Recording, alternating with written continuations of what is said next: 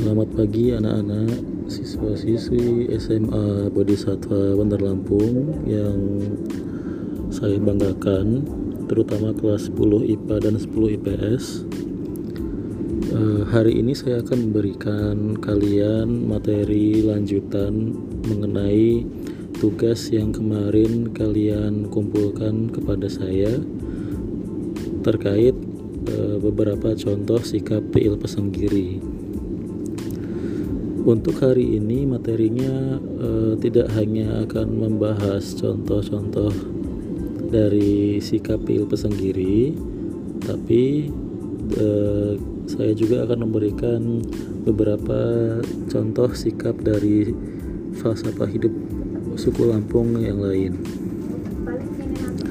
Jadi anak-anak kalau kita bicara pil pesenggiri seperti yang sudah saya sampaikan pada pertemuan sebelumnya Pil pesenggiri itu menyangkut dengan eh, hal-hal uh, yang berkaitan dengan uh, kewajiban orang Lampung dalam menjalankan ajaran agama.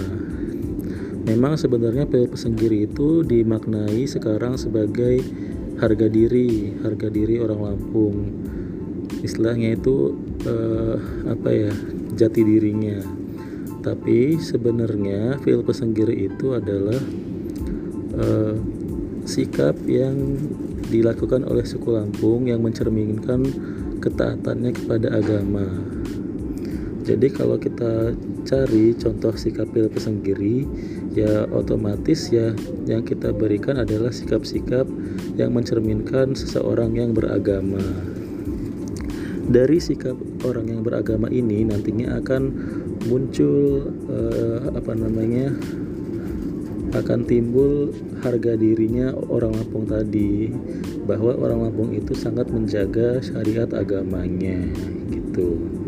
Nah, adapun contoh dari sikap il pesanggiri itu sendiri ada banyak sebenarnya anak-anak misalkan uh, taat kepada agama suka membantu orang yang kesusahan terus menjalankan ibadah puasa, ibadah sholat atau ibadah uh, kalau di agama Buddha misalkan uh, rajin atau selalu bermeditasi seperti itu.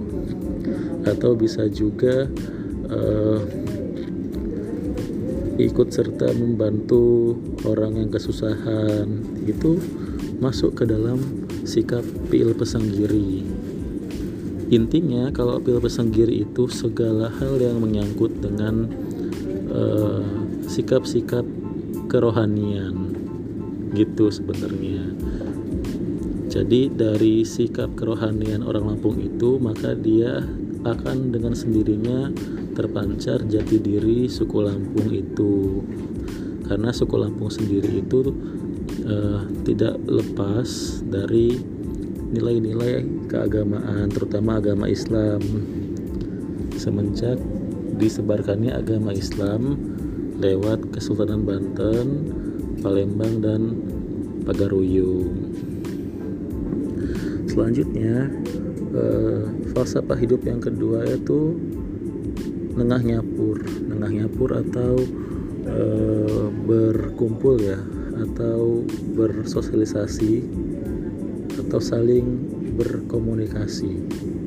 Nah, kalau contohnya tengah nyapur itu misalkan eh, saling bertegur sapa, terus contohnya lagi ikut serta dalam kegiatan sosial, terus contohnya suka bermusyawarah, suka bersosialisasi, terus uh, apa namanya suka berdiskusi itu contoh nengah nyapur. Intinya kalau nengah nyapur itu hal-hal yang dilakukan secara bersamaan sikapnya gitu ya.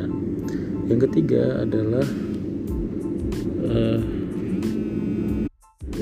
yang ketiga adalah nemui ngimah nemui ngimah itu sikap ramah kepada orang lain. Ini contohnya juga mudah ya. Misalkan kita uh, suka menegur menyapa suka menyapa teman kita terus misalkan lagi kita uh, ramah terhadap sesama saling apa ya memberikan senyum dan hal-hal lain salah satu contoh nemu nyimah juga kalau yang sering dilakukan oleh orang Lampung itu kalau misalkan ada tamu pasti mereka menyuguhkan makanan. Seperti itu. Panggilan saudara yang keempat yaitu sakai sambayan. Nah ini adalah sikap gotong royong atau sikap kebersamaan. Ya contoh yang paling gampangnya ya eh, melakukan suatu pekerjaan secara bersama-sama.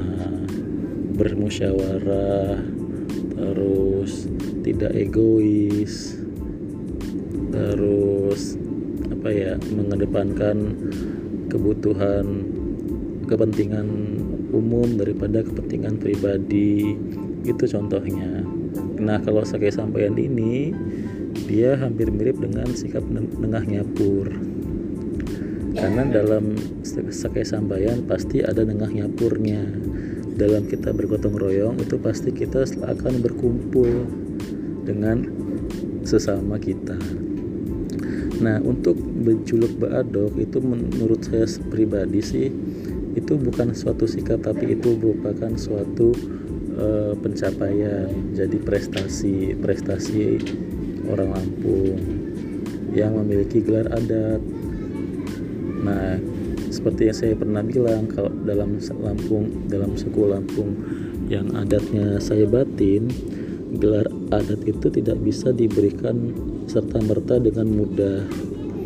Kalau tidak ada pertalian darah dengan kerajaan maka orang itu tidak bisa memperoleh gelar adat atau ado tetapi dia memilih bisa boleh atau memiliki boleh memiliki juluk atau julukan tapi kalau dalam masyarakat Lampung Bapadun e, berjuluk Bado itu bisa saja diperoleh seseorang apabila dia bisa memenuhi persyaratan. Contohnya bisa melakukan begawi bisa menyembelih kerbau sebanyak tujuh ekor bisa pesta adat dan sebagainya. Intinya kalau di Pepadun itu lebih lebih mudah kita untuk memperoleh gelar adat dan juluk apabila kita punya kemampuan finansial yang cukup. Tapi kalau di dalam masyarakat Lampung saya batin tidak bisa seperti itu. Nah ini saja anak-anak materi untuk hari ini. Semoga bisa menambah wawasan kalian. Dan uh, untuk kalian ketahui bahwa materi ini nanti akan masuk ke dalam soal-soal ujian akhir semester. Terima kasih, jaga terus kesehatan kalian di masa pandemi ini. Dan saya doakan kalian semoga sehat selalu. Selamat pagi anak-anak.